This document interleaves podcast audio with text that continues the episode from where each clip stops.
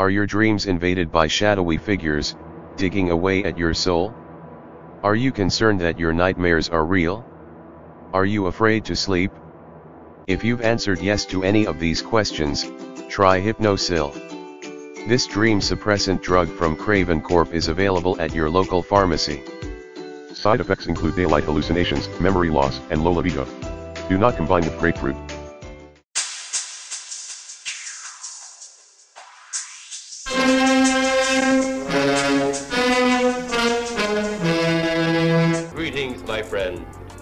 Are all interested in the future, for that is where you and I are going to spend the rest of our lives. And remember, my friend, future events such as these will affect you in the future. Hey, where's my jet? The caller is in the house. The calls are coming from the house. Jess!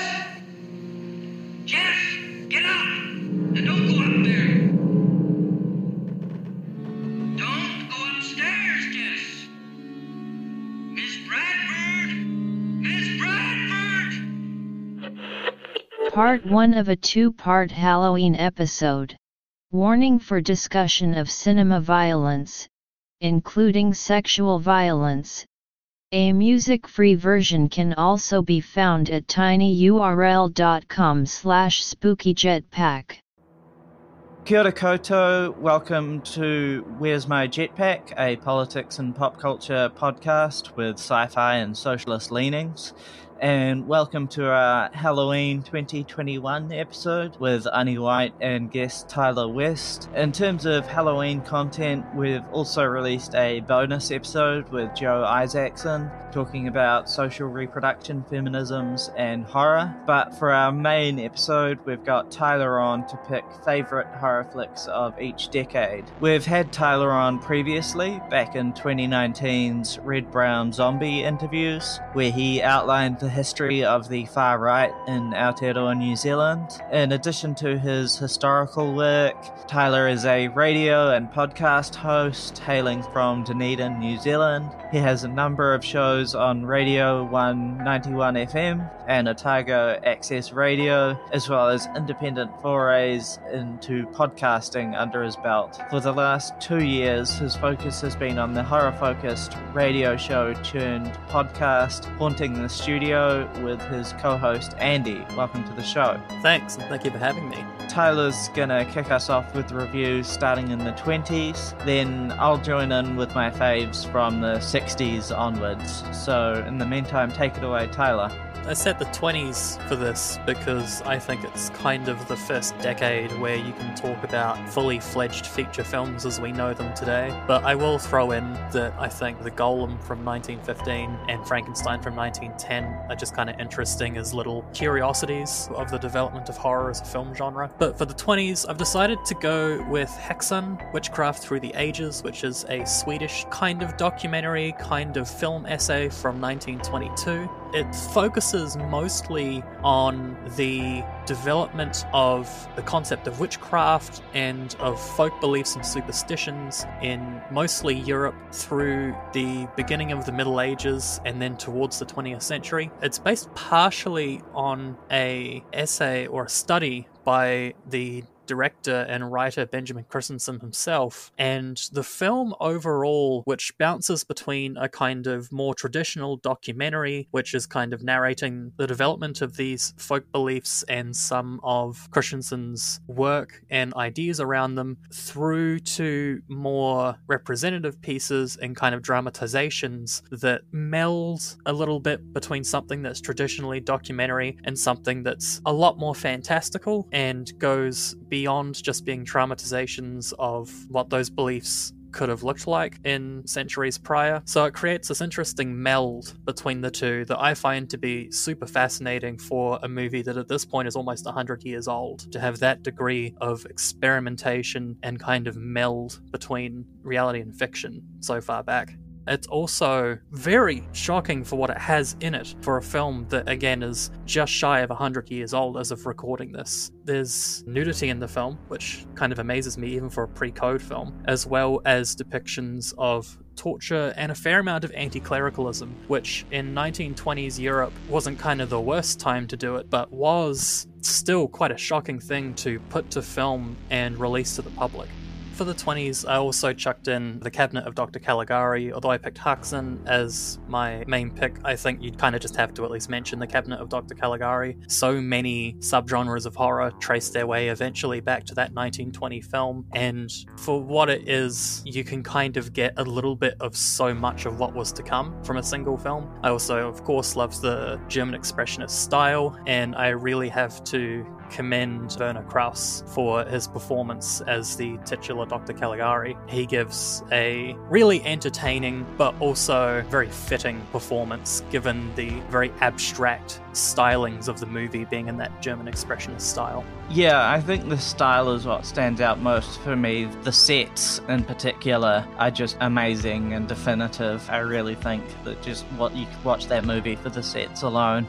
So when we go into the 30s, I had a bit of a toss up because I do have a couple favourites, and for the rest of this, I will be kind of picking the occasional film because I think it deserves a little bit more merit and it's one of my favourites rather than definitively being my favourite. But I decided to give this one to the 1931 Fritz Lang film M arguably one of the first slashes after the um, genre soup that was Dr. Caligari, and just an incredible performance from Peter Lorre. He gives one of the earliest performances in a film that still to this day, 90 years down the line, actually is quite affecting and gives you like a little bit of a chill. I think it's a very interesting film also to look at in the context of when it was being made. This film, I think, is quite clearly inspired by the, at that point, only just finished primes of the Vampire of Dusseldorf, one of Germany's most notorious serial killers, as well as a number of other high profile and quite grisly serial killings in Weimar era Germany and a little bit before as well. And knowing the context of when the film is being made in, in such close approximation to these crimes, as well as the incredible directorial and set work, on top of Peter Lorre just giving this spine chilling performance, it's completely deserving of its position as one of the greatest films of all time, in my opinion.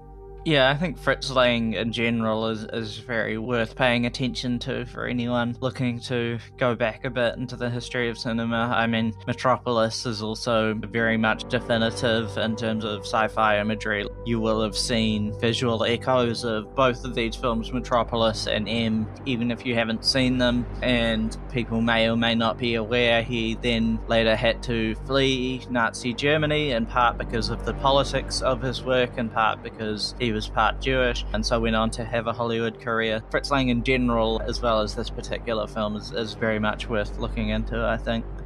Definitely. I did have a few other recommendations, I suppose, from the 30s. The Mummy, 1932, I think is my favourite of the Universal monster era, that sort of golden age in the 1930s. Of course, I love 1931's Dracula as well as 1931's Frankenstein and a few of the sequels to come from either, but The Mummy is the standout and was the thing that was competing with M for my top slot. Boris Karloff gives, I think, his best performance as the Mummy Imhotep in this, and also I want to throw in that Zita Johann gives a great performance as Helen Grosvenor as well. And the film is probably one of my favorite examples of that particular kind of semi corrupted or otherwise just a little bit off romance that you get in some horror films. And the kind of romance that lasts for millennia is very affecting in this film, and Karloff absolutely pulls it off. Another one is The Most Dangerous Game. This wasn't a competitor for first place in the 30s for me, but I do just want to throw it out there because I think it's one of the more compelling depictions of a human monster besides Peter Lorre in M. The Most Dangerous Game also, I think, is quite interesting because it is a human and upper class monster, which post code you don't get that many of, and even now still isn't the most common of instances of a human monster you get in horror. A lot of the times, the human monster you find in horror is just kind of some guy, you know, someone who lives down the street, and very reflective of the kind of fears that the golden age of serial killers, per se, in the late 60s through mid 80s raised, because a lot of them weren't your classical kind of mentally deranged, complete lunatics. Most of them were just kind of regular people who lived down the street. However, you know, having that in the body of a quite upper class and respectable figure, I think, is an interesting deviation that you don't get that often, and it is nice to have one of those classic 30s movies that gives you a feeling for that. A couple more I'd like to throw in. Just one of my other favorite Karloff performances, The Man They Could Not Hang. Only really throwing it in because of all of the mad scientist tropes that we get from the 30s. One of my favorites that falls a little bit by the sideline, mostly thanks to Frankenstein, is Karloff's The Man They Could Not Hang. I also think there are some quite procedural elements in this, and parts of it remind me of that old dark house trope and it is nice seeing those kind of blended together very successfully with a strong Karloff performance all in one film. And it's just a really enjoyable film from the 30s, so I threw that one in as a recommendation as well. And the last for the 30s is Dracula's Daughter, the sequel to Dracula, although the sequels to the original 1931 Dracula don't really follow that much of a sequel format. They don't really relate to each other that much in comparison with some of the other franchises to emerge in the 30s. I mostly want to bring in Dracula's Daughter because because as a postcode film coming out in 1936, I have always read it as being a strongly coded depiction of lesbian desire in the 1930s or in 1930s film. I don't know if that's the most common of interpretations of this film, but I imagine it probably is. I just haven't really looked into a lot of reviews and retrospectives on this film, but I think that, as well as a truly incredible performance from Gloria Holden as the Countess Maria Zaleska, who is, of course, Dracula's daughter, make this film a really worthwhile one to give your time to. Yeah, I mean, that erotic and particularly homoerotic aspect of vampires is a really long standing thing, and it obviously got exploited more overtly through to sort of 70s lesbian vampire films and that, or, you know, Anne Rice's very homoerotic vampires, although she wouldn't accept fanfic that was shipping them. It's a long standing aspect, and Dracula himself, you know, was clearly a very sexual figure. I think, intentional or not, it's kind of hard to get a void with the Dracula and the vampire kind of vibe. It always is very sexual, I think, as well as being kind of a declining aristocracy thing. I think those are sort of the two big things that are just pretty universal to vampire stories. Except the more zombie they get, sometimes the less erotic. But yeah. I do think that should it be a deliberate choice in the writing of the film, then it was quite a brave thing to do in the post Hays Code era, especially a couple years after when by that point people probably had mostly settled into what you could get away with the Hays Code taking effect. I'm also fine with people finding subtext that may not have been intended. We did a whole episode on that. The author is undead, that just by nature audiences find things that may not be intended, and that's just the nature of how people receive films. So, moving into the 40s, I have one of my favorite Hitchcock films that probably only slightly falls behind Psycho and the Birds for me, but that's 1948's Rope. It is a murder mystery where the murder isn't really the mystery, and the amount of tension packed into this movie is just going to ruin anyone's blood pressure. It manages to have this slow boil that just keeps accelerating in intensity, and at no point do you have a reprieve before the film finally ends. I know that for Hitchcock, he really didn't like the final product. He didn't like that his vision of a single continuous shot just wasn't technically capable at the time. But I think the workarounds they used and the fact that it still is only, I think, two or three continuous shots more than make up for that, even though Hitchcock, that's probably one of the films that he hated the most that he made because of those limitations and the fact that he wasn't able to completely live out his vision. But the performances from James Stewart and John Dall and the incredible amount of tension Hitchcock packs into this makes it, I think, a contender for one of the best Hitchcock films, and certainly one that I put on almost as much, if not maybe even a little bit more, than his two more famous films, Psycho and the Birds. Uh, I guess Vertigo is also up there. What do you think again of queer readings of Rope? It always struck me as one that's where if it's a queer film, then it's a somewhat problematic one. Do you have any thoughts on that? I hadn't read that into it before, but I feel like now that you've said it, if I rewatch it, I probably would. I probably would, because thinking about it in that lens, I do actually kind of see what you mean. It's been talked about that you can read there as being a, a, couple, but if so, it also fits very much with a very pathologized kind of horror queerness. So it's not unproblematic if you read it that way, but it's still an interesting angle on the film. Yeah, I agree. It, must have been about 10 years ago that I binged like most Hitchcock, and it's definitely one that stands out as having a really pronounced structure and voice and really, really memorable. So I agree with you on that one that it's up there with his best work work. So I had a couple more in the 40s. One was The Wolfman from 1941, which I threw in because it probably is my favourite from the 40s, but I wanted to give that one to Rope because I think that film was a little bit underappreciated behind the likes of Psycho and Vertigo, East by Southeast, etc. You mean North by Northwest? I, I do mean North by Northwest. It's on the compass, I got it close enough. The Wolfman, I think, has one of my favourite performances in any of the Universal monster films. That being Lon Chaney Jr. as the titular Wolfman, Larry Talbot. He gives just a performance where you cannot escape the tragedy of this character. It borders on being Shakespearean, the, the degree to which Talbot is able to express the complete tragedy of someone who really has no monstrous characteristics in and of themselves. They're just a perfectly ordinary person and have this circumstance thrust on them and must simply live with it. This is something that he would carry in all of his other performances as the Wolfman and some other films that honestly aren't that great further into the 40s, but his performance always elevates it. I also think that you get some great performances from Claude Rains as his father, Sir John Talbot, as well as Evelyn Ankers, Bela Lugosi, and Maria Uspenskaya as Maleva, the in a word you can't really use anymore, the gypsy woman, but that is what they call her in the film, but as a kind of Roma mystic. All of them give pretty strong performances. The set work is great, and again, Larry Talbot is one of the most incredibly but convincingly tragic figures of the Universal era.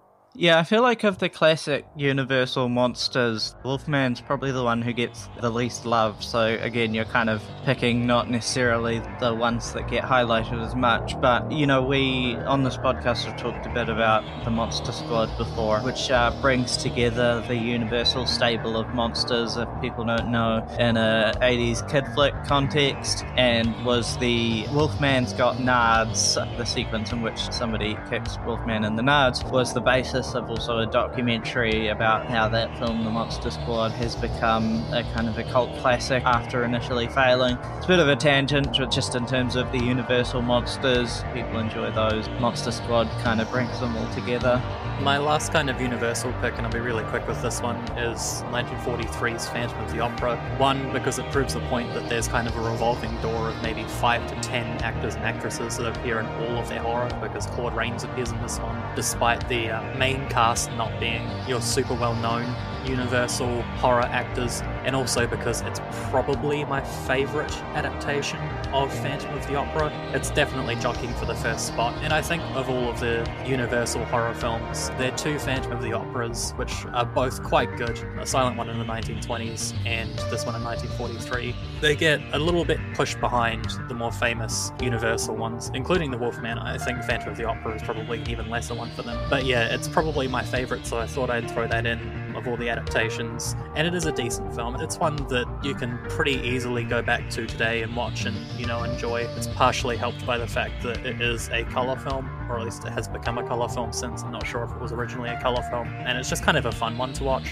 Moving on to the 50s, my pick for the best of the 50s, I gave it to The Thing from Another World. The 50s is a hard one for me because I haven't watched that much 50s movies, but I do have a kind of strong coterie of favourites that jockey with each other. But The Thing from Another World, which was famously remade by John Carpenter in the 80s is The Thing, 1951. It's very heavy on the isolation, claustrophobia, the cabin fever, and in terms of a strong performance in horror in that decade where the performance has to take center place because the effects were really the main driver, I think it makes it one of the stronger horror films of the 1950s. I really enjoy Cabin Fever viewed through this 50s, as we would put it, kind of looking back, sort of quote unquote traditional masculine approach, and just kind of watching these people who have been forced into this situation come up with creative ways to try and figure out their way around it, where their attempts to figure out what to do are actually the thing that you're looking for in watching this film, rather than the creature effects, which, as I said, aren't really a huge part of this film. They're a pretty minor part of it.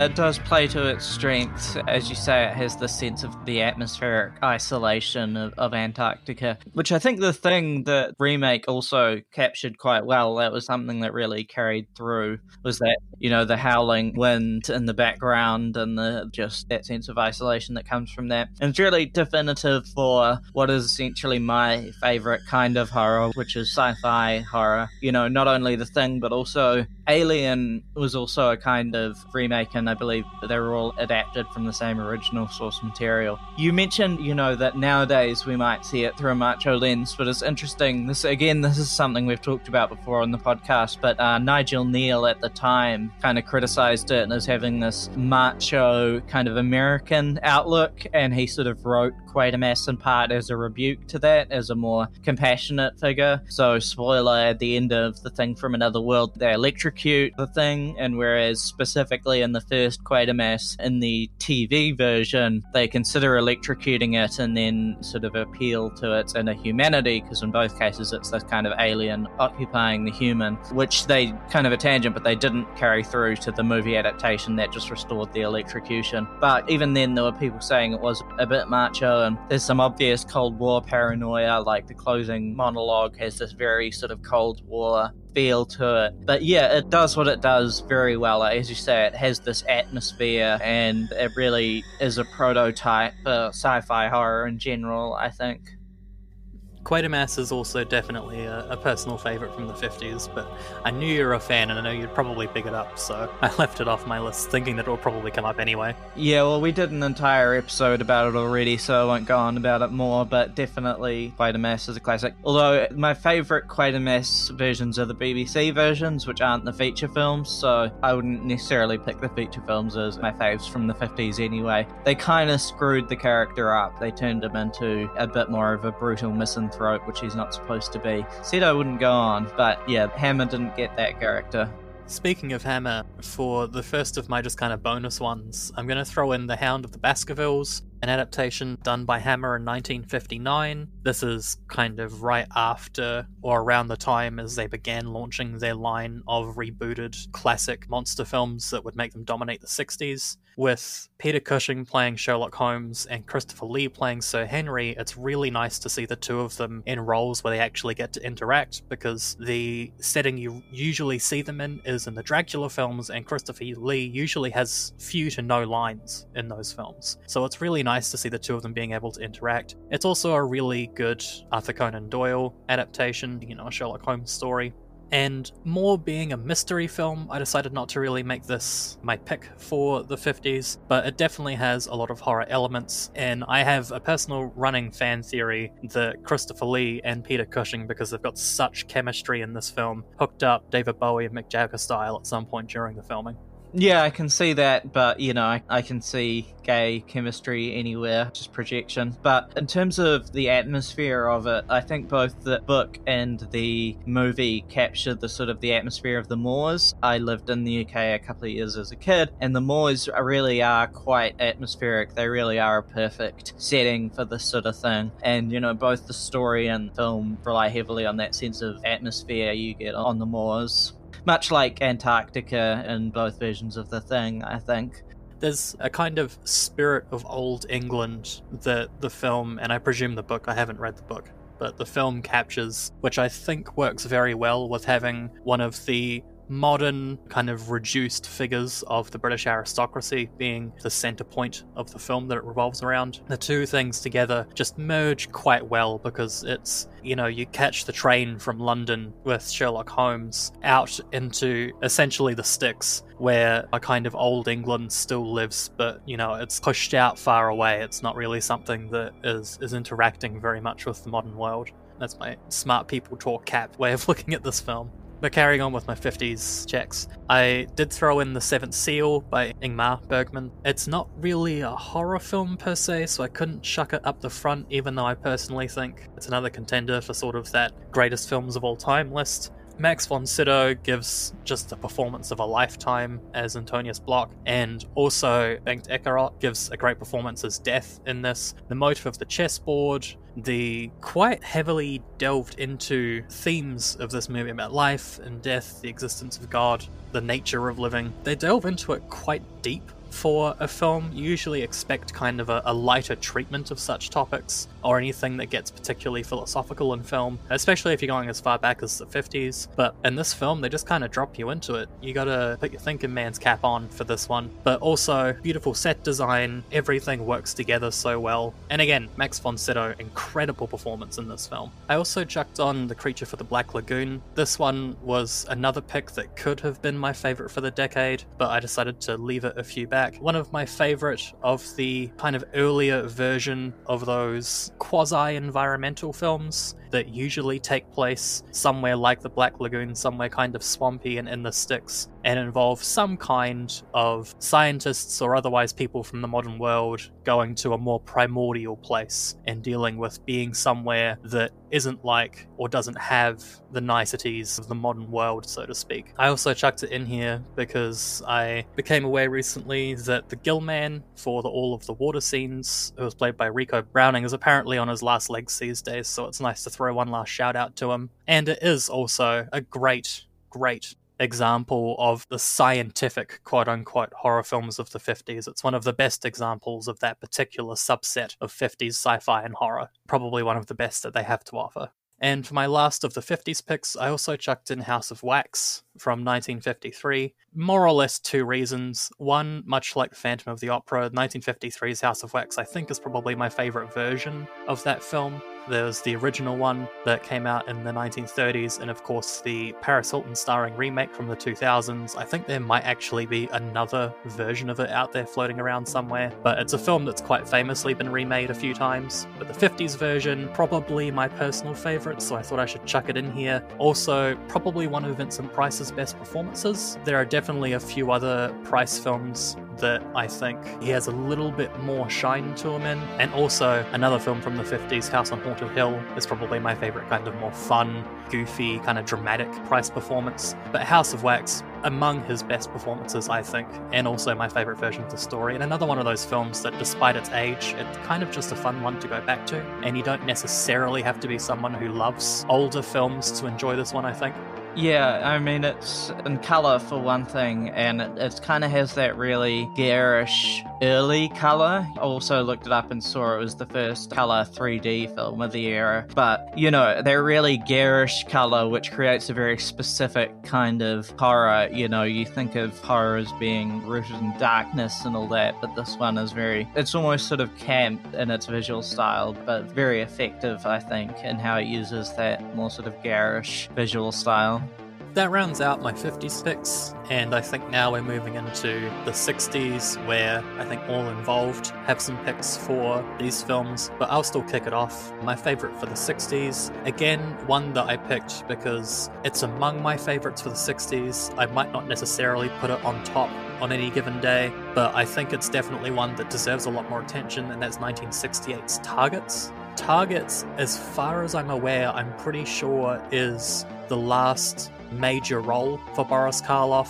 There may have been a couple other roles in the year or two after, but this is right at the very tail end of his career, quite shortly before he passed away, and has Boris Karloff not directly playing himself, but pretty much playing himself as a character called Byron Orlok, who is pretty much just Boris Karloff. The story for this one, because it is a little bit more obscure, is one of the earlier examples I'm aware of of the public mass shooter appearing in film. I take it that this character is probably pretty heavily inspired by Charles Whitman, because I'm pretty sure Charles Whitman's shooting spree atop a university tower had happened by this point You know, I don't know these crimes encyclopedically. I'm not that much of a true crime fan, but I'm pretty sure Charles Whitman's shooting spree happened by this point. and this film absolutely captures the kind of fears that I was talking about before about someone who might just be living down the street from you having something incredibly dark inside them that could harm a lot of people, and you just not being able to know.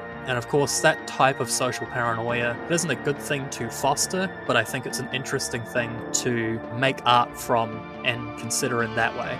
That's an interesting point about serial killers, mass murderers, and the anxieties associated with them. I mean, I tend to think that is one issue where film and TV has really warped our sense of the world. Because, you know, yeah, serial killers and mass murderers are scary and are a good kind of villain. But at this point, when you have TV shows where every other week there's a serial killer, and actually, serial killers are, I don't know the exact number, but something like less than 1% of the population, I agree agree that sense of anyone, any man down the street could be a mass murderer. It is a very effective kind of underlying premise for horror. It's sort of a lot of slasher films really rely on that premise. It is something that I think the amount of attention to it in film and TV has really distorted our sense of that as a threat. That not necessarily the stranger, but the threat outside the house kind of thing. When obviously, you know, just to get really sociological, the call is coming from inside the house. Most violence you're likely to experience is from people you're close to, just to keep things really cheerful. I mean, that's just a by the by, it's not really a criticism of the specific film, just picking up on what you were saying about individual mass murderers and serial killers and the like. And it's it's a tension that the film is also aware of, which very much helps build the tension within the film. Karloff's Orlok in one scene is sitting down reading a paper. His kind of tangent in this film is that he is essentially Boris Karloff at the point in Boris Karloff's life and career that he's at in real life. And someone's trying to coax him into making some final public performances, some final public appearances. They want to get him to a drive in cinema screening of one of his films. And there is a point, I think about halfway through the film, where the villain, character called Bobby Thompson, who is played brilliantly and very chillingly by Tim O'Kelly, is partway through his spree and it's being reported on. He hasn't been caught yet. And Karloff's Byron Orlok is sitting there being harangued by some kind of producer or other sort of media world backroom person about getting back onto it and being back out in public one last time, where they kind of tell him that he's kind of the monster of screen. He's this incredible figure that has scared so many people, and in a huff, Orlok throws down the paper, which is reporting on these crimes that O'Kelly's Bobby Thompson has been committing, and goes, There, there's your real monster. I can't portray anything like that. Which, if we watched that today, we'd probably think it was a bit hackneyed, but in 1968, it's very effective. And all involved, do, again, I'm going to say this for a lot of this because I do like giving the actors individual credit, but all involved do give a strong performance in this film as well. So I'm, I'm going to chuck for the next of my kind of shout outs from the 60s, two films just kind of together because I don't have that much to say about them and I don't think there's that much more that can be said about them. That's 1963's The Haunting and 1960's Psycho. For The Haunting, I threw it in because ghost stories and other supernatural stories of that kind, a lot of the kind of old dark house type trope don't really interest me that much, but The Haunting is a major exception, and keeping with the theme that started with Dracula's daughter, at least in the pics that I have, once again, it is one of the great representations of lesbian life and lesbian desire, but through a suppressed filter that can't say these things out loud at the time it's being made. I think not that far into the future, because this is already the early 60s, it became a bit more acceptable to address homosexual desire in fiction, but it was still a long way off being the sort of thing that you could just kind of have laying about and openly promote. Yeah, although it seems pretty open for the time, if people have seen 99's absolutely appalling, but in my opinion, very enjoyable 99 remake. Catherine Zeta Jones plays the same character as a sort of voracious bisexual, but I think it's definitely present in that film. And it is also a film that has, a, again, an abiding atmosphere. It may not have the sort of visceral effects we might expect in more contemporary horror, but it does have this great atmosphere. Like that wall sequence, for example, is quite something. Definitely. And when it comes to Psycho, I don't have anything to say about it. I kind of threw it in because it's one of those films that, you know, always comes up in these lists. But for me, it was the film that broke me into horror. I think I watched it when I was like maybe 12 maybe a little bit older than that, but it was a film that right before my adolescence, or right at the start of my adolescence, I, I picked up a copy of it and watched it because I'd seen so many of these lists of, you know, the greatest horror of all time and one of the greatest films of all time. And I think it was the first film that really gave me a look into what horror could be and that it wasn't just about, you know, something scary because I didn't necessarily want to be scared. And I could get a glimpse at the kind of things that horror could do. So it was a really personally influential film on me, as I'm sure for many other people. So I also chucked on The Last Man on Earth for the 60s. This is kind of a zombie film, although they're still referred to at this point in a film from 1964, so a few years before Night of the Living Dead, as vampires. This is, of course, one of the adaptations of I Am Legend, which in more recent years has had a quite famous remake. And also, I think this is probably next to House of Wax, this might be the great Vincent Price performance I hesitate a little bit because Price isn't really interacting with very many people. It's very much a solo film, and a lot of his acting is very solitary because it is a very isolating and solitary film. But he gives a truly great performance where he knows exactly where to restrain the kind of hamminess of some of his more colourful performances and where to really let the terrible struggle and realization for the character that he really is the last human and they aren't really the dominant species anymore really sink in. And I think of all of the zombies films from that pre Night of the Living Dead era where the zombie was still kind of being constructed into what we know it as today. This is one that gets across that particular sense of zombies overtaking humans absolutely down pat. Yeah, I definitely think it's moving into the Romero phase. Like, it's in a lot of ways closer to Romero than to the sort of I walked with a zombie, white zombie kind of voodoo zombie thing. Very much, yeah, feels a lot like foreshadowing Romero's turn. And I agree about the sense of isolation. It's this, you know, watching it in 2020, which I did, it was quite an experience because that sense of like the emptiness of the world and the emptiness of the apocalypse kind of hit a different chord in 2020 in particular. But yeah, I agree. It's another good kind of atmospheric one.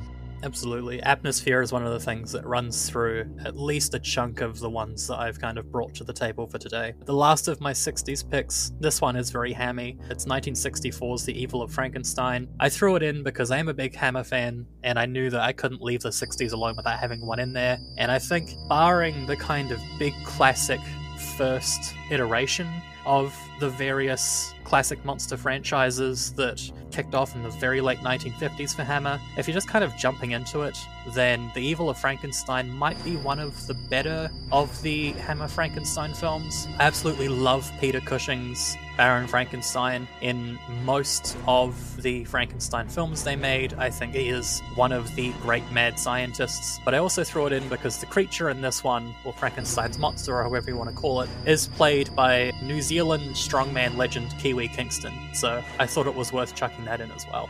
Nice. And I'm kicking off finally with my favorite of the 60s, 1968's Night of the Living Dead. It's a pretty obviously big, definitive one for a reason. This one is in my top five movies, period, any genre. It redefined zombie movies, although, as we said, it actually that had been anticipated, but it really it was almost like the turning point for that kind of zombie. It still has a real claustrophobic intensity. I think that sense that it's not just the zombies outside the barricaded house, but the tensions within the house is really strong and really contributes to that intensity. The practical effects hold up and throughout the whole Romero series, of course, with Tom Savini, that the practical effects are brilliant. Much like the same decade Psycho, it shows black and white cinematography can have its own atmospheric qualities rather than being outmoded and inferior. Just a little tangential point.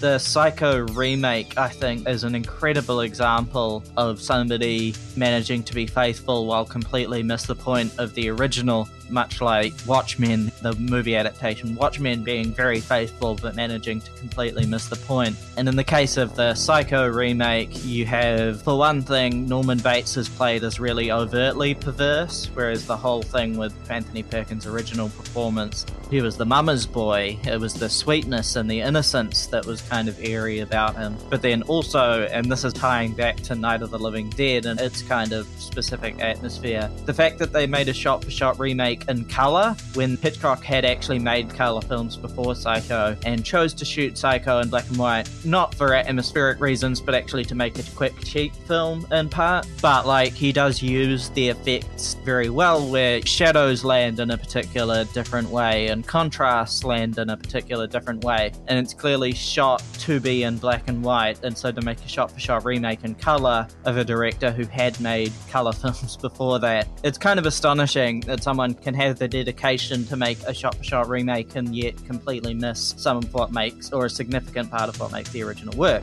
That's just a commonality that both of these films, Night of the Living Dead and Psycho, were in a period where there were color films. They both use black and white photography very well. And also, like most Romero films, Night of the Living Dead has a real social conscience. The sequels from Dawn through Day to Land of the Dead were also solid, although the last couple of entries, Diary and Survival of the Dead, were unfortunately pretty weak.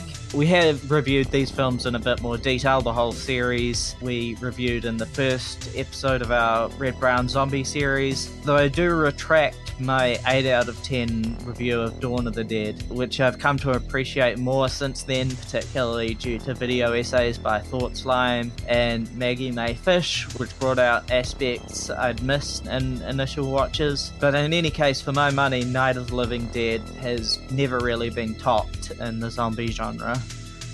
And I think that jumps over to me to move us into the 1970s. This is one of the decades where I had no problem picking my favorite because it's among my favorite horror films and even among my favorite films, and that's 1973's Black Christmas, one of the great proto slashers of the 1970s. Came out just before some of the other heavy hitters that would go on to really mold the slasher genre, especially Texas Chainsaw Massacre and Alice Sweet Alice, both I think a year or two after this. This film has a kind of particular nihilism that a lot of slashers, even though slashers are fairly nihilistic kind of film, don't have. But that is balanced off of a much more human monster than the absurdities and inhumanity of creatures and people like Leatherface or Michael Myers or Jason Voorhees. By contrast, this film's Billy, quote unquote, although he doesn't really have a name in the film, is much more distinctly human. There's no real question about it. It's just someone who's very, very unwell, and the end of the film leaves you with this kind of something heavy in your stomach feeling. This this not quite a chill, but a very personal and heavy dread because the film ends without spoiling anything fairly unresolved per se. And also the other thing is that the the cast of potential victims are a lot more likable, they're a lot more personable, they're just a lot more real than a lot of batch of people for insert villain to kill that you would get especially closer to the 80s and the late 70s, moving into the early 90s from the slasher genre. I especially want to point out the house mother, who is a, I would say, problem alcoholic, but it's pulled off very funnily in this film. Yeah, I love how she has alcohol stashed everywhere in the house. Like any room, she seems to have like a stashed. I don't know, what does she drink? She clearly has a standard drink. Is it whiskey, maybe? But she just has bottles seemingly stashed everywhere. I think it's whiskey or bourbon. Yeah, I agree. I'd always thought of Halloween as, even if it's not the first slasher film by any means, as kind of the prototype suburban slasher film of a particular type.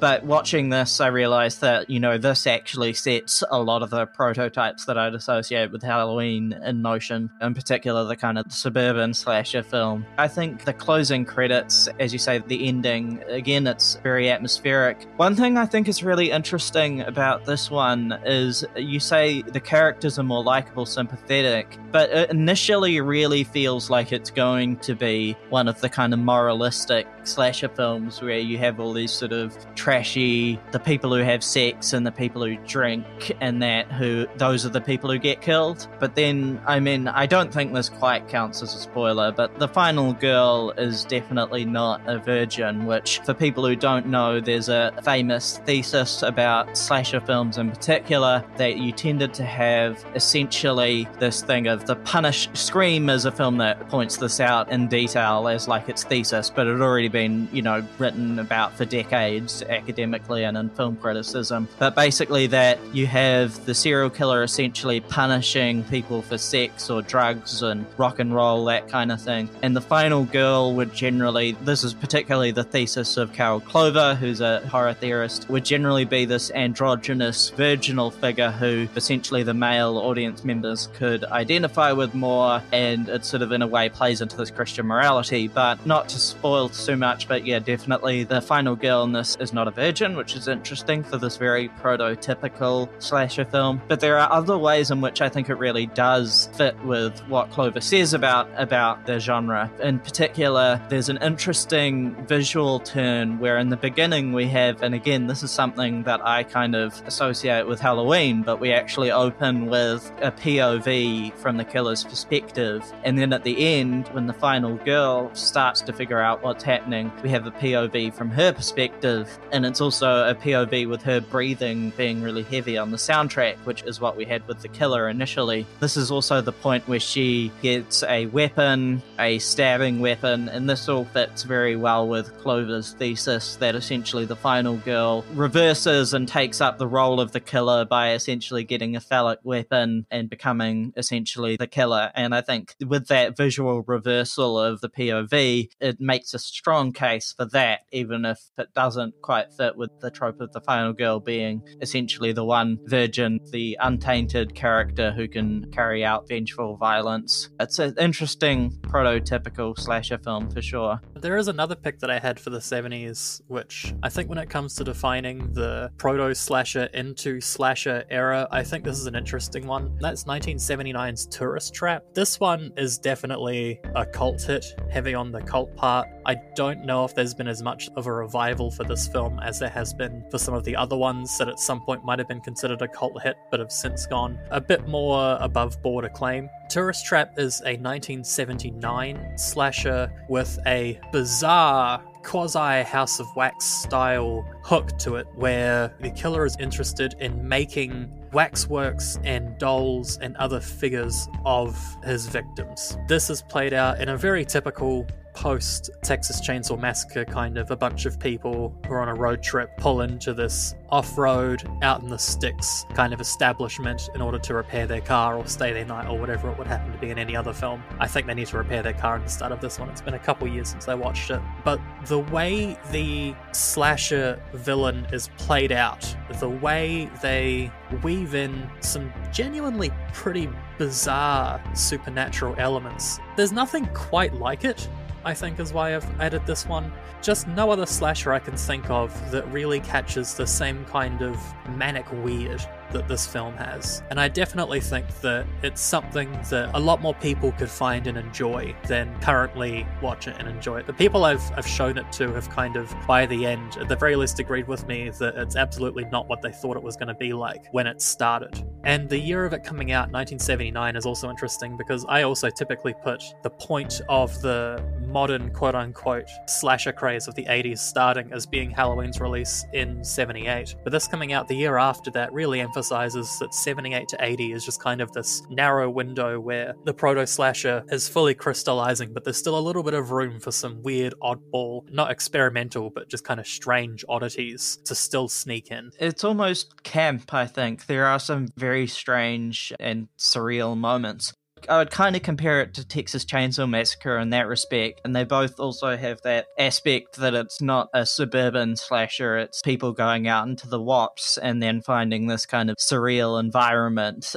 Definitely, one thing about Texas Chainsaw Massacre that I think marks it out is the family and Leatherface and the surrealism of the family. Although I think on the negative side, it kind of prototypes the kind of really moralistic aspect of the trashy teenagers who should be punished. But the interesting part of it is the surreal family stuff, which I would say is somewhat similar to Tourist Trap. In Tourist Trap, it's almost campy, though, it's more over the top with it.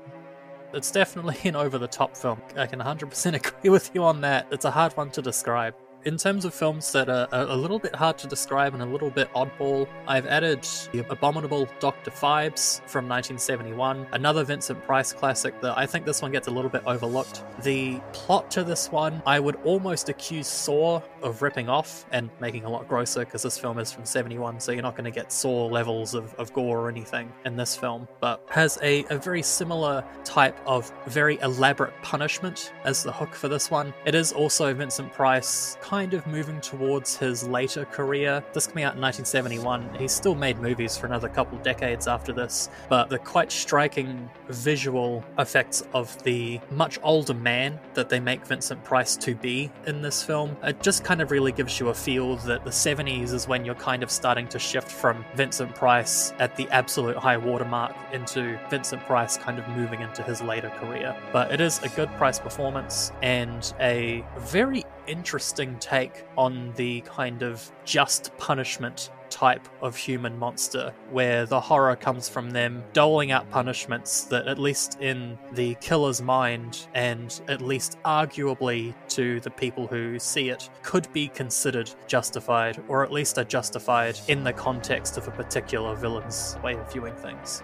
Yeah, which by the by is one of my biggest issues with the. At that point, we're not talking slasher films really, but what would become the slasher film is that when there's a lack of distance between the killer's psychology of punishing people and the audience psychology. I'm going to talk about Scream later on, but it obviously directly addressed that I think it is a genuine issue with the genre. I know this was moving into the 80s, but Ebert and Roeper got very anti slasher flick. And I find that funny because Roger Ebert wrote Beyond the Valley of the Dolls, which is very much along the lines of a lot of the things that he railed against. Except I think what's interesting about it is I don't necessarily mind films being violent. My issue is when there's a sense of like morality to the sadism, that there's something justified in the sadism. And that's what I really, you know, jumping a few decades ahead, really loathed about Saw was that sense that there might be something justified in the sadism. I think it also, again, jumping forward one decade, really runs through the Friday the 13th movies. This idea that there's some kind of moral punishment going on. And I don't think it's the case with all slasher films. And I'm going to talk about a couple of examples where I don't think it's the case, but particularly Wes Craven's work. I don't think he ever gives a sense that there's any kind of deserved punishment going on. But yeah, it's an interesting one.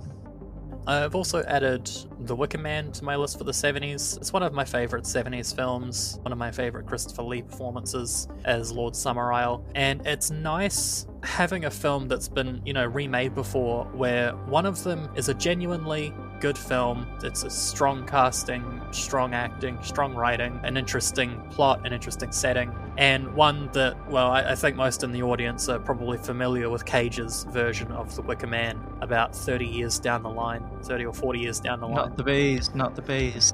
Yeah, I quite like having a film that's been remade where one is so bad it's good and one is just a genuinely good film. It's a nice juxtaposition having the two. You can almost watch them back to back and feel like you're not really watching one film being remade of the other. The remake really plays up this idea of matriarchal cult, which you can kind of see that foreshadowed in the 70s one. I mean, I think it has that sense of the cop dealing with essentially hippies, even though it's kind of this small town, like cult folk horror thing. You have all the stuff like the nudity and that, which kind of suggests something about the dynamic between the cop and the power of women.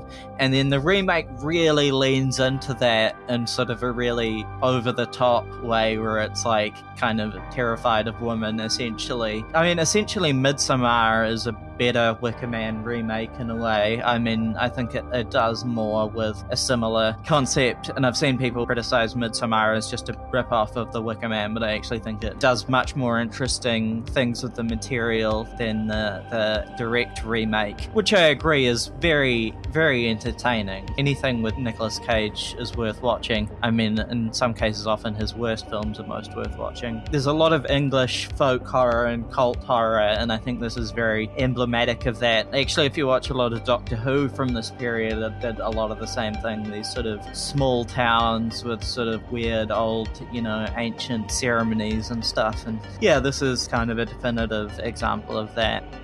It's also, for the era it's made, it's a really nice way to present the very traditionalist, uh, hardline Protestant uh, conservatism of urban and down the middle British culture in the 1970s, meeting with the kind of British pagan revival that was occurring in the context of Britain's take on the hippie movement. And that's something that, you know, exploded into some very serious events in the 1960s and 1970s, and even the early 1980s. And I think this film is one of the great attempts to grapple with and portray that clashing of different cultures, both of which emerged from very distinct British traditions, which is quite quite nice to see that done well. I mean, there's almost a parallel with Last House on the Left in the US, which was very uh, Manson family. I'm going to talk about that not in relation to this, but it had that Manson family sense of essentially the turn from the utopian moment of sort of hippiedom to a, something a little darker in the sort of hippie ethos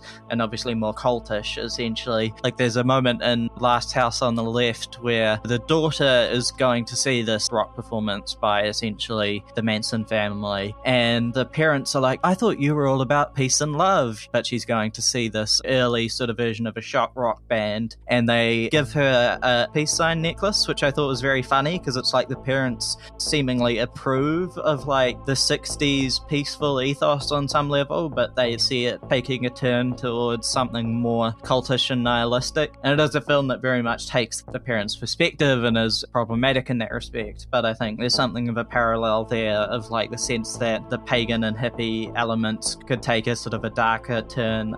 Yeah, yeah, for sure. The last of my picks for the 70s, and fittingly to kind of usher out of the era of Hammer and their particular period of kind of domination in the horror world, or at least the Western horror world. I've chucked in Taste the Blood of Dracula from 1970. Probably one of my favorite of Hammer's Dracula films. It has a great kind of cultish acolyte of Dracula in kind of the first segment of the film. I believe that was played by Ralph Bates, but I'm not sure with this film. It's a good performance. Lee is absolutely. He's channeling something almost angry in this film. It's a bit like Kane Hodder as Jason in Jason Takes Manhattan, where there's something just a little kind of angry, like a little bit more than just acting on base instinct or doing it because that's what they do than the usual. But the mixture of this, again, very upper crust story with the classic Lee Dracula giving it his all, and he didn't really like doing many of the Dracula sequels for Hammer, but he did give it his all for most of them. It's a really nice mix together, and it's a nice send off to the Hammer films because by the 70s they weren't that great, so it is nice having at least one really good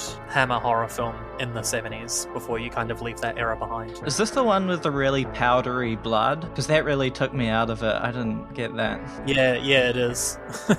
yeah, there was a bit of an odd effect, and I, I, was wondering if there was something going on I didn't understand about why the blood was so powdery. It's definitely an interesting one. I think the climactic sequence is particularly great, but the powdery blood definitely took me out. I believe it had something to do with the beginnings of the video nasty panic because I think this film had some recuts after trouble with the original cut being rejected by the censors office. Yeah, I was wondering that. I was wondering if it was a bit like Kill Bill going black and white for a period because apparently red blood is an issue in certain cuts of Kill Bill anyway. I wondered if it was that, if it was a, a sort of a self censorship or just straight censorship thing. That that makes sense. But yeah, it did definitely take me out of the film. Going for an obvious one, but I think again definitive and uh, definitive for a reason. My favorite 70s horror flick is definitely Alien. I mean, when I say definitely, there is a lot of competition, but I really find Alien particularly affecting and like it works on many different levels, is good in pretty much every respect. Every aspect of the production is firing on all cylinders. So, this was also one of the first horror movies I ever watched uh, around 10 years of age, and the sheer terror of that experience really hooked me on horror, but also I've had a lifelong love of sci fi horror specifically. But what can you say about this sort of indisputable classic that hasn't been said? Much like you said about Psycho, how much can we really say about it? I will say, obviously, brilliant Freudian designs by H.R. Giger that are translated into some really horrific practical effects that kind of helped set the tone for a lot of 80s body horror. And that's really, for me, is one of the real peaks of horror is 80s body horror. And Alien kind of set that in motion to a degree, or helped set that in motion, much like Halloween around the same time helped set the slasher genre in motion. You have a really tight script by Dan O'Bannon, which not only brings the scares, but also highlights the horrors of capitalism, and it has some really well defined characters characters. I mean, I compare this film to The Thing as both essentially different kinds of remake of A Thing from Another World and, and having similar kinds of practical effects and things. And one reason I prefer Alien, although they're both great films, is that Alien has these really well defined, really memorable characters who many have commented they're essentially space truckers, but every one of them is really definitive and really memorable. Which I think when you have such defined characters, it means you have real tension. And this is something that I think is lacking from a lot of the more schlocky, less, in my view, effective slasher films. That if you don't care about the characters and I'm not applying this to the thing. It's not even a slasher film. But if you don't care about the characters, if they're not well defined, then there's not really any tension. And so this has a really strong ensemble, both in terms of how they're written and how they're performed, led by obviously one of the ultimate screen heroines and also I think it's Ridley Scott's first best work. Like I don't think he ever really topped this, although certainly you know Blade Runner and Thelma and Louise are certainly I won't dispute that they're great movies. So like Night of the Living Dead, this is somewhere in my top five movies period, and again defined my favorite subgenre, sci-fi horror. More controversially, I actually have some time for the sequels through three and Resurrection. Each of them tries something artistically different. You know, you have David Fincher kind of bringing some of his stylings to Alien 3 and a sort of messy script because, you know, there were a lot of revisions that sort of developed from a Vincent Ward script into uh, Vincent Ward? Yeah, Vincent Ward script into into something else. But Alien 3 tries something different. Resurrection tries something different with the strange comedic script and the kind of surrealist direction by Jean-Pierre Jeunet. I think the issues with three and four is that they had a really troubled production history. So you have a lot of elements that don't quite gel. You have obviously a lot of revisions and things that don't quite fit together, but they are actually all I think really worth watching and like interesting and each have their own kind of distinct angle on the mythos as opposed to the sort of usual generic cash-ins with diminishing returns you get in a lot of horror sequels. Though, yeah, I'm not a fan of either Alien vs Predator or Scott's prequels for very different reasons. So basically, only Ripley is canon, basically, this original quadrilogy, as they called it. Despite my affection for the first few sequels, the only franchise entry, and I include, you know, Aliens through Resurrection, the only franchise entry to recapture the intensity of the original is the survival horror game Alien Isolation, which is a standoff with a single highly intelligent alien. And seriously, the AI is very clever. So, for example, your main way of evading it is to hide in like little closets. Closet is not the word that I'm looking for. Locker? Storage locker? Lockers, lockers, that's it, yeah. Hiding in the closet, I mean, that has a whole other connotations. Yeah, you, the best way to evade it is to hide in lockers, but the more often you do it while the alien's around, the more likely it'll pick that up and figure what you're doing. And that applies to pretty much most tactics, taking it on that it, the AI, for one thing, no two playthroughs are the same, but for another thing, if you keep doing the same thing, the alien will essentially figure it out. And it's invulnerable to most weapons, although the flamethrower at least scares it. So, anyway, point is the game kind of captures something of the helplessness of the original Alien in a way which a lot of the other franchise entries haven't managed to recapture that real sense that like they're up against something which is basically invulnerable and there's this sort of almost like a cosmic horror element to it of this like truly alien creation. It also Alien Isolation incidentally also faithfully renders the DOS heavy 70s future of the original. So it has that retro futurism. But it all started with Alien and I think it really is a classic for a reason. It's this very claustrophobic, very intense piece with very strongly defined characters, and also the ultimate terror is with Weyland, the company that sent them to intentionally encounter something they couldn't survive, uh, crew expendable, intentionally broke quarantine so that they could capture this creature for its bioweapons division. So the ultimate horror is capitalism. I do want to say that the space trucker nature of the cast in Alien really helps to sell the hard sci fi aspects of the movie. The feeling that you get that this is kind of like, you know, a logistics team. You know, they're just truckers or railway workers or something, but in space. They've done this a thousand times before. This is really just kind of a mostly routine thing for them. Really helps sell the one, the sci fi aspect of it, the, the space travel and everything. It gives you a feel for this being something that it's just become routine. It's not really the traveling through space and, and doing all this stuff isn't really anything new to them in a way that a lot of sci-fi doesn't quite get and instead tries to compensate with a lot of kind of pseudo-scientific mumbo jumbo but it also sells the sheer horror of the aliens arrival because up until the point where they first encounter the eggs this is very much just routine for them. There's nothing super out of the ordinary. Maybe they've investigated a crash ship or something before, but you know, it's just a small deviation from what is otherwise a completely ordinary mission as far as they're concerned. And their biggest issue with it is that they want to negotiate a better bonus on the basis that they're doing the side mission, which I think is great. It's like their reaction to following a distress signal is, well, this isn't exactly in our existing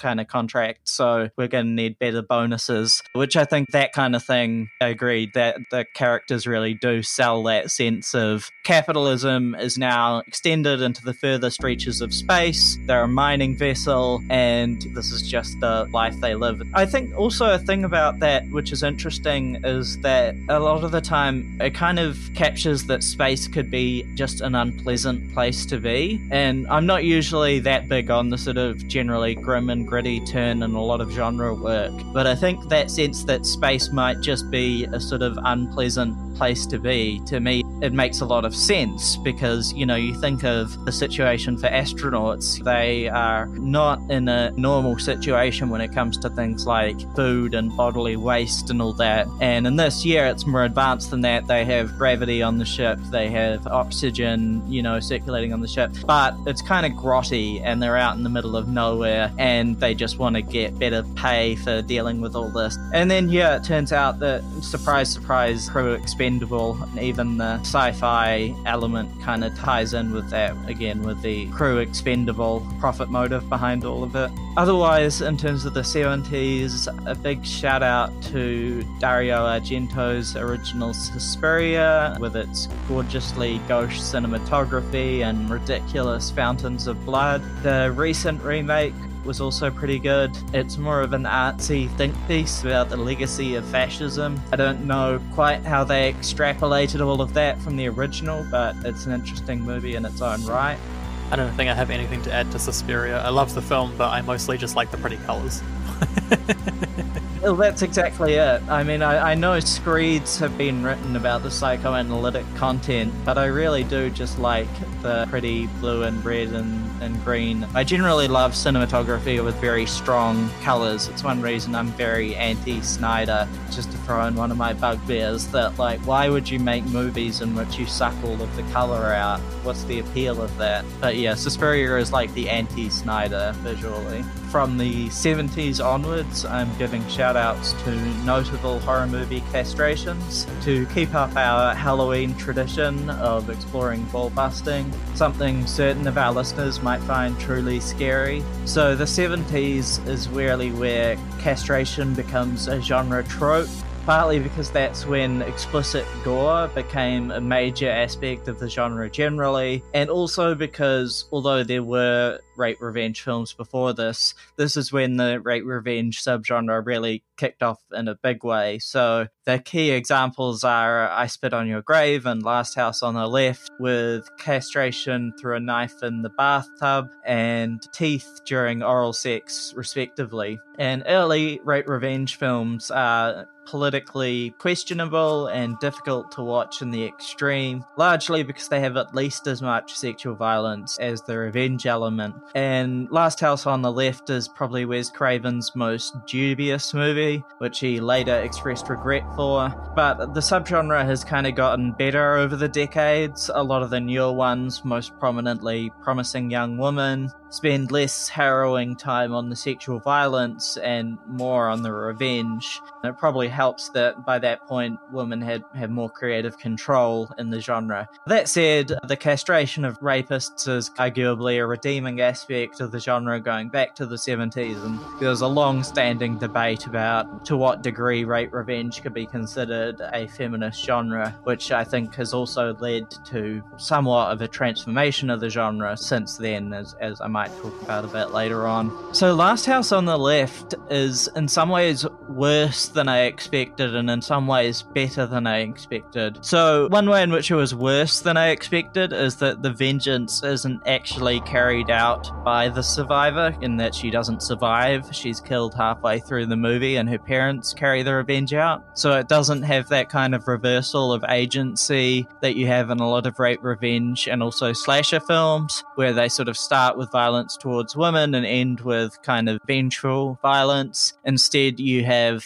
instead of a reversal of agency, you have this kind of paternalistic violence but one thing that was slightly better than I expected in a way was that the way the assault was depicted, the first sequence depicting the assault, they actually immediately panned away from it to her friend reacting. So I thought the fact that instead of showing it explicitly, they showed the reaction to it was actually, for a dubious film, was an interesting choice. And that kind of continued throughout. That those sequences, they showed the reactions to it rather than graphically showing the assault itself, which was somewhat less uh, sort of exploitative and less male gazy than I expected. It was a lot more about the reaction to the assault than the camera kind of exploitatively focusing on the assault or nudity or some such. So, so it was sort of at the same time worse and not as bad as I expected, but in any case, it's pretty harrowing and not something I'd necessarily recommend to anyone. I mean, it's interesting because, I mean, as I'm going to talk about, Wes Craven is one of my favorite horror directors, but uh, it's definitely his diciest film that I think you can see some of his later work as kind of one big rebuke to, in a way, that he saw some of the issues with it, and some of his other work kind of deals with some of that material in a better way. I mean, someone told me actually it's not that bad, it'll be fine. And then I watched it and it was incredibly harrowing. So don't let anyone tell you it's not harrowing to watch. As for whether it has value, I feel like that's we're going to be debating that forever, like whether it has any kind of a useful take on the subject matter. But there are strong points both ways. I do think the biggest issue with it is that her parents carry out the revenge in the case of Last House on the Left. So there's none of that reversal of agency that's been considered kind of a redeeming aspect of both, as say, rape and revenge and slasher flicks. Just before we swing into the 80s, I realized that one of my favorites for the 70s I've somehow managed to miss out. So, a quick impromptu shout out goes to The Town That Dreaded Sundown, based on the Texarkana killings in the late 1940s, which were a series of still unsolved serial murders. One of the early iterations of the true crime into fiction film, along with Targets, as well as one of the earlier instances of a film claiming the kind of mantle of this was real, this is a real life dramatization of real life events as they happened, getting in just a couple years, a year or two before Texas Chainsaw Massacre, it pulls a very similar thing. So it's definitely something that wasn't just started by Texas Chainsaw Massacre, and I don't think that Texas Chainsaw Hooper ripped it off from Town That Dreaded Sundown by any means. I just think it's something that was percolating in the air at the time and was ready to become a trope in horror films. It's got a very mixed mood, but there are definitely a lot of moments in The Town That Dreaded Sundown that really amp up the tension, the mystery, and the sense of helplessness that comes with having a crime like this that goes unsolved. So from there, I'm going to jump into the 80s. My pick for the 80s, which is kind of my most bloated era in terms of the films that I felt like I, I just couldn't get away without mentioning. Yeah, with good reason. We've talked about that kind of high watermark for US horror. I went with a film that I've only watched relatively recently. I hadn't heard of it until quite recently, and I feel like even if it's not quite my favorite for the decade, it's shot so far and so quickly into the kind of highest tier of films from that decade for me that I thought I'd give it the top spot in the hopes that maybe a couple other people hear about it for the first time and give it a watch as well. And that's 1987's The Stepfather. It's not really a slasher film, although at the time it was billed as such. It's more of a psychological horror film, and the slashing isn't really that big of a part of the film, and also not really the main focus of the horror. The Stepfather is loosely inspired by the real life actions of a man named John List, who killed his family in the, I believe, late 1960s and maybe in the early 70s, before skipping town, changing his identity, and managing to live for the next 17 years as a completely different person before he was finally caught in the early 90s, so it would be the 70s when it happened. This, in part, is held up by Terry O'Quinn, once again, I've said this before for a couple of the movies, but giving an absolute performance of a lifetime. O'Quinn, most people today, if they know who he is, would probably recognize him as John Locke from Lost, and The Stepfather and also its sequel is probably the thing that comes behind Lost for O'Quinn's most notable performance. In terms of human monsters, I can't give it to O'Quinn's performance enough for just how much he manages to sell a surface level of all American classic suburban dad normalcy floating just above something very, very dark and potentially very, very dangerous. It's also the only example I can think of of any kind of media that presents the idea of a serial killer whose MO is the kind of family murder that unfortunately in New Zealand, when it comes to really horrible true crimes, are probably the ones we're most familiar with. But I've never even thought of the concept of someone whose serial killing is done in that way. It's truly a very chilling and unique idea and take on the inspired by true crime genre. O'Quinn gives a performance that just sends chills down my fucking spine for how much he is able to sell someone who is only just keeping it together and who is constantly right at the threshold of giving up and trying again, which inevitably means killing his new family once more. I'll also say that Jill Schoelen and Shelley Hack as the mother and daughter combo that Terry O'Quinn's character moves in with. Very strong performances from them as well. And the opening sequence to this film is, I've said chilling already, but the opening sequence to this film is once more just one of those things where the juxtaposition of normalcy to something very terrible having happened is just enough to really put me on edge. I personally read this film as a social critique of the kind of spectre of the all American dream of the Reagan years and the fact that that dream was kind of by the 1980s becoming a mirage, and the figure of someone who is looking for that dream and never quite able to get it because perhaps perhaps it just doesn't exist. And their reaction is the most violent and terrible possible reaction to that being the case. And it's insinuated that this has happened over and over again is just something that runs right up my spine.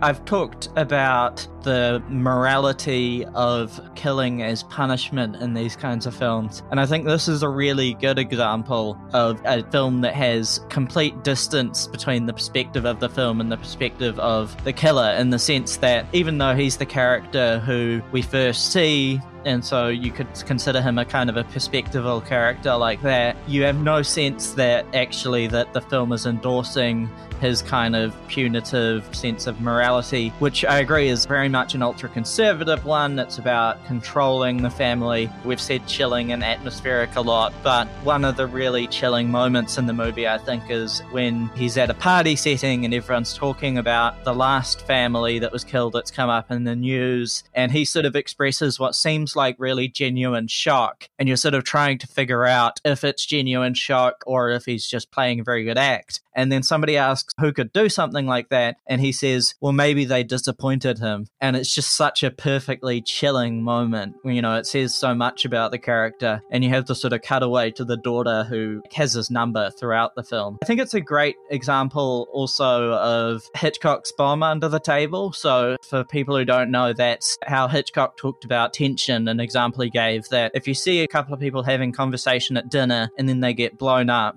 there's a shock, but there's not really tension. But if you show a bomb under the table and then you pan up to the conversation, then there's tension throughout the sequence. And this very much relies on that, I think, or uses that effect where we know from the start that he's a killer and the daughter has his number and there's no mystery. There's just the unfolding tension and the question of whether they'll survive. Also, figuring out the relationships, figuring out his motive. You sort of start to, without in any way sympathizing with him, you start to to see what his psychology is, and it like it it does that very well. Where we're reading everything in the context of him being a killer. So when he overreacts to his daughter kissing a boy on the doorstep, we read that in the context that we're looking for his motive as a killer, kind of thing. So yeah, I agree. It's a very well constructed film. I agree. It, it, it definitely has something to say about the family and conservatism and the sort of attempt to hold together an ideal of the family, which he's unable to do, you know, and the violence is basically as a loss of control that once he can't make his wife and daughter behave as he believes they should,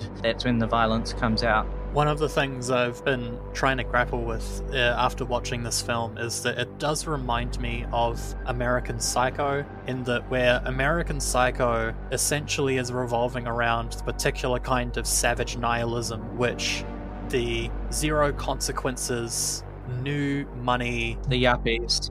Yeah, the yuppies, the no breaks finance lifestyle that the characters in American Psycho kind of represent from the 80s and 90s and pretty much up until the Great Financial Crisis. And where that film is about the kind of savage nihilism that that breeds, this film is again a character study of kind of a type of guy in a particular era, but it's more so that subset of older boomers and also younger silent generation from the 40s who grew up in the 40s and, and the early 50s who are by the 1980s desperately trying to reclaim a particular kind of growing up that simply doesn't exist anymore, but they're still being promised it and they still think it's real, and they'll go to any lengths to try and reclaim it.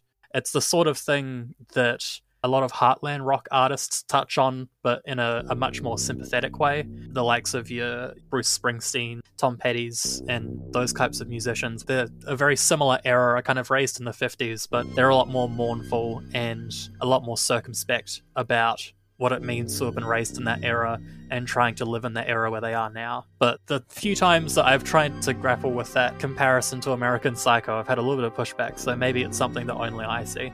I can definitely see it. I'm curious what the pushback is. I can kind of see that as the two sides of Reaganism. You know, that, I mean, they're both set in the 80s, but the one side of Reaganism being it was a grand coalition. It's the coalition of the neoliberals, which is kind of the yuppie nihilistic side that's, that's essentially just unleashed the markets and the rest sort itself out. And many of them may have even been very socially liberal. The coalition of that with essentially the conservative side side, which is sort of back to the 50s, often Christian, although, you know, the stepfather doesn't have to be Christian, but it's the social conservative side of it, which they kind of pulled together into a coalition. So you can kind of see it as the two faces of Reaganism in a way. What's the pushback you've gotten?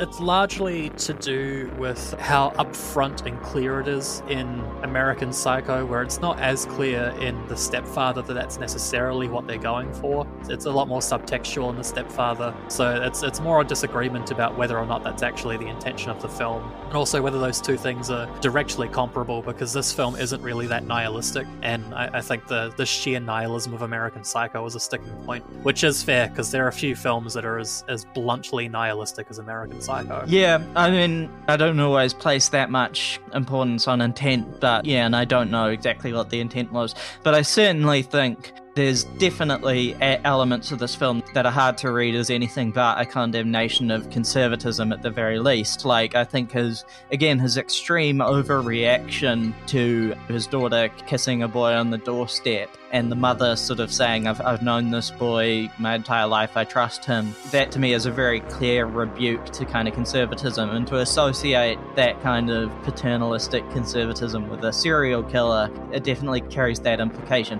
It requires the audience a bit of active audience interpretation, but I definitely think it's present. I don't know if it's intentional, but like I definitely think it's present that this this association of like conservatism with this kind of violence and the use of violence to essentially control families. I have a lot of picks for the 80s, so I'm kind of kind of sweep through the rest of them. A number of my picks more lean towards the fun aspect of the 80s horror boom. So I'm going to try and get out the other ones first and do all of those kind of together. The first one I want to throw in is Psycho 2 from 1983, which should not work. Flat out, a Psycho sequel 20 years down the line in the 80s, obviously without Hitchcock's consent, because I'm pretty sure by 83 he had passed away, or at the very least it was extremely old.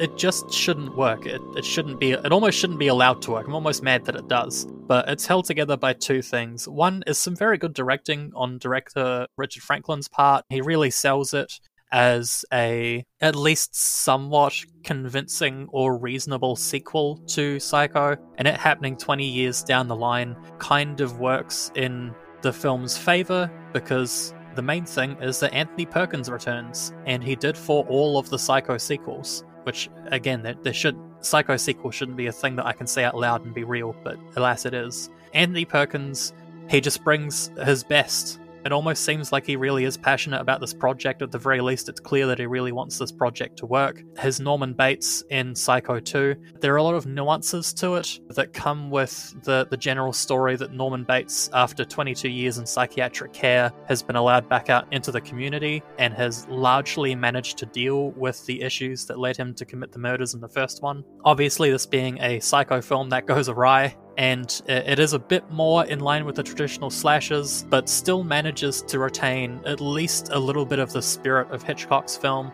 And there is, an, weirdly enough, another kind of bomb under the table feeling to this because you know, it being a horror film, that Perkins is slowly going to fall apart, but you don't know when and you don't know how. And the horror more so comes from Bates's attempts to deal with the people in the community he's been released back into, which I think is the least believable part, is that they let him go back to his old home. Kind of pushing and prodding Bates because of their quite justified suspicions about him and his attempts to try and hold things together and to weather that prodding and to not go back to what led him to commit the crimes of the first film. So it's one of those ones where I think it's quite surprising that this film actually turned out quite good. And I do think that Psycho 2 is one of the hidden classics of the slasher boom of the 1980s. So another slasher that I'm chucking in here is Maniac Cop from 1988. It's kind of one of my go-tos in terms of slasher franchises from the late 80s that aren't quite at that top super well-known tier as your Friday the 13th or your Nightmare on Elm Streets. It's a little bit of a cut below them.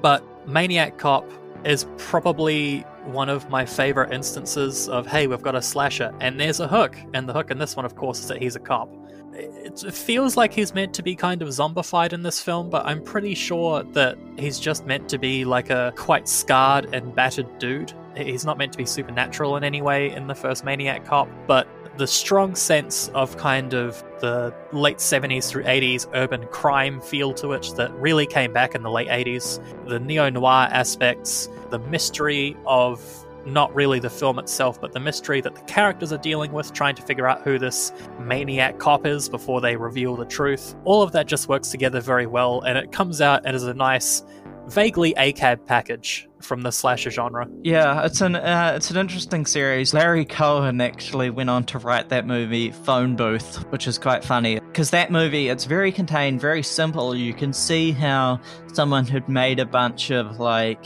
essentially B grade movies would write that because it, it works on limited resources, but it also has that very New York feel of a lot of his more sort of classic sort of trash material. Yeah, I agree. And I agree they got increasingly supernatural. I mean, I think the third one was not very good. Did I imagine it? Does Bruce Campbell show up at one point? Yeah, he does. Yeah, so those are definitely fun ones. I think the first two are good fun. The third one goes a bit off the rails. I don't know about ACAB. I feel like the politics are a bit all over the place because there's also stuff about him killing criminals where it seems to be celebrating that. It's more like he's just this generalized angel of vengeance in a way that you get in a lot of trash cinema where it's like an angel of vengeance who is almost apolitical, isn't the right word, but is not always politically easy to pin down be vengeful for almost anything. Yeah, it's a very surface level. It's more just kind of like, ah, they made the killer a cop this time. He does challenge the cop corruption as well, but again, it's like that's on the same level as as like killing hoodlums and stuff. It's all just justified vengeance and that. Yeah, I mean, like some of the Death Wish films challenge cop corruption, but they challenge it for not being brutal enough. Again, very surface level. But moving through, because I do have a lot. Pumpkinhead from 1988, same year. I'm only really throwing this one in because one, I quite like Lance Henriksen, who plays the lead, and two, in terms of the 80s effect heavy and big, partially animatronic, partially person in a suit effects, the Pumpkinhead creature and the attenuating supernatural stuff around it is one of my favorites. And I think it's a little bit unsung compared to some of its contemporaries because Pumpkinhead isn't really. It's a quite well known 80s and 90s franchise, but compared to the big heavy hitters, it's it's a little bit more obscure. And I think the the creativity and the care that went into the Pumpkinhead creature, as well as a really nice, distinctly rural setting that very much has a kind of people who just live out in the sticks dealing with life as it comes. Not really something that is explored as a theme in the film, but there is kind of a feeling of kind of rural American poverty that runs through it. All of that comes together to make just a really nice film. It ties together quite well. And again, I can't say enough how much I love the Pumpkinhead monster. The creature effects are so good in this movie not necessarily a slasher, but I also chucked They Live in here because I felt like I needed to have a Carpenter film in here somewhere. This is another one from 88, and it's, it's probably one of his better films, I think, or at least one of the ones I'm most likely to chuck on. It also is, I think, probably one of the best wrestler films in terms of wrestlers switching to acting. They Live, just because it had Carpenter writing and directing it, it just works really well. And I also threw it in because it was quite funny seeing some more reactionary types trying to read this in a more anti Semitic way, which you could do, and then John Carpenter coming out and being like, no, it's just straight anti capitalist, fucking morons. that was a really nice feeling. Derek, our usual co host, would be very disappointed if we didn't include Carpenter in some respect. He's a huge Carpenter fan. I guess we have referred to uh, The Thing, but yeah, none of the decade bests, but definitely anything from 70s or 80s Carpenter is well worth a watch. And yeah, They Live has the very on the nose social satire, so that's fun. Absolutely. I've also added Akira to the list, which isn't a straight ahead horror film by any means. It's probably one of the most famous cyberpunk films ever made. It's got to be dueling with probably Blade Runner and nothing else for the most famous cyberpunk film. However, the body horror elements in this make it probably one of the strongest body horror films ever made, I think. Obviously, with Akira, you have some of the best animation ever put to film. The degree of detail is just stunning from start to finish. And if you're looking for kind of creature effects or, or, a creature feature film or something that has a lot of transformations and body horror, you can't go wrong with Akira. So I thought I'd add it because, in terms of the 80s, you have a lot of body horror, and I think Akira is one of the great body horror films. Yeah, particularly towards the end. I mean, yeah, definitely the climax takes body horror to quite an extreme. Yeah, for sure. So I've got a few of the more humorous ones just tucked in at the end here. Again from 88, I don't know why so many of my picks came out in 88, but Killer Klowns from Outer Space, which is a relatively well known cult comedy horror film. I kind of added it because I'm usually a bit of a stick in the mud when it comes to horror comedy. It's probably because in New Zealand, the vast majority of all horror is horror comedy, so I get a bit sick of it. God, I hate Black Sheep. but Killer Klowns from Outer Space, you know, it knows exactly what it is. It doesn't really try too hard with the comedy. It just kind of lets the absurdity of the setting and the concept kind of run with it without really trying to push the jokes too hard. They just kind of let them happen. And it's another film with some truly great creature effects, this time used in a, a much more funny way. I've heard a rumor that the creatures, the clown, alien creature, monster things from this, that they were repurposed and used in Ernest Scared Stupid, but I've never seen if that's actually true. But I could believe it if you repainted them. They could be the creatures from Ernest Scared Stupid. Another one on the more comedy, or at least the more humorous end of things, is Return of the Living Dead, which is my favorite 80s zombie flick. It's one that has a very strangely tragic ending or, or, a very dark ending, but running right through it, it's got some of the more creative zombies ever put to film. And I've just got something for movie punks. I don't know if that makes sense, but there's a very particular type of punk that only appears in film and it's very clearly the result of someone who does, never really encountered and doesn't really understand what punk is, trying to make punk characters. But, you know, they're great fun all the way through. And in terms of films where you actually have, like, notable zombies, then the Tar Man zombie is such a great little bit of person in a suit creature effects. This also coined brains. This is the first movie where zombies yelled out brains and apparently craved brains very good horror comedy. Uh, the stuff with the teenagers, I like. You, you, say it's because they didn't know about punks, but it's one of those things where I can't tell if it's intentional self parody because the movie is generally very comedic. I agree, special effects are incredible. For a while, I thought it was Tom Savini, but it's actually apparently not. But like, generally, really incredible zombie effects. Perfect horror comedy, I think. So, my last pick for the 80s is the 1984 movie Trick or Treat. It comes from one of my favorite little obscure horror spin off subgenres, and that's rocksploitation. Trick or Treat is a film that was made by the band Fastway Fastway were a project created by Fast Eddie Clarke from Motorhead and bassist Pete Way from UFO, hence Fastway. They made pretty good 80s metal and hard rock. I- am quite a fan of Fastway's material, but the two of them concocted the idea of a rock exploitation film with uh, an attenuating uh, soundtrack album called Trick or Treat. And the film that came out the other end is one of the most fun and best made examples of the rock exploitation genre. The crossover between rock, heavy metal, and uh, to an extent punk with horror is something that, you know, was firmly cast in the 80s. You have some great examples of soundtracks from the 1980s that had, you know, a, a great either studio made or contracted from a band tunes to them. I think one of the most famous is from a movie that I was going to put on this list, but I realized it was getting too long, and that's Pet Sematary, with obviously had a Ramones song as the theme tune, as well as a few other examples. But Trick or Treat, the bad guy from Trick or Treat, Sammi Curr, is so much fun, endless fun. You have a fairly sympathetic 80s teen lead, and you also have a few guest appearances from one Ozzy Osbourne, who I would have thought would have been extremely busy around the time this was made because it was when his solo career was kind of moving towards its peak, as well as an out of makeup appearance from Gene Simmons. Both are quite welcome and both are quite funny. The Gene Simmons one, you could almost miss him if you didn't know it was him, but as a, an example of that kind of crossover between heavy metal, hard rock, punk, and horror, easily one of my favorites Trick or Treat, probably one of the best made, and just a really fun film as well. Not quite the same thing, but uh, the Slumber Party Massacre sequel with the uh, electric guitar drill weapon is what I kept thinking of when you were talking about rock exploitation. But yeah, the Slumber Party Massacre series is generally pretty ridiculous, and when they got to his weapon being an electric guitar with a drill on the end, that was I don't know that sort of peak '80s horror silliness. And to properly round it out, because I, I, did miss one again, Texas Chainsaw Massacre 2, another more or less horror comedy. It's odd because, I mean, the, the poster promoting Texas Chainsaw Massacre 2 has the cast posing as the Breakfast Club, so I thought it was a pretty clear that this was humorous and not a direct sequel. It is directed by Tobe Hooper, which helps it a lot. It really helps to get the exact right amount of chaos in the film, and also an iconic performance from Bill Moseley as Chop Top bringing in another one of the classic Texas Chainsaw characters. This one is just madness through and through. It knows that it's not particularly serious. It has a really great kind of final girl character in Caroline Williams, and overall, it's just a really fun film. Also, a great, a great and absolutely madhouse performance from Dennis Hopper as well.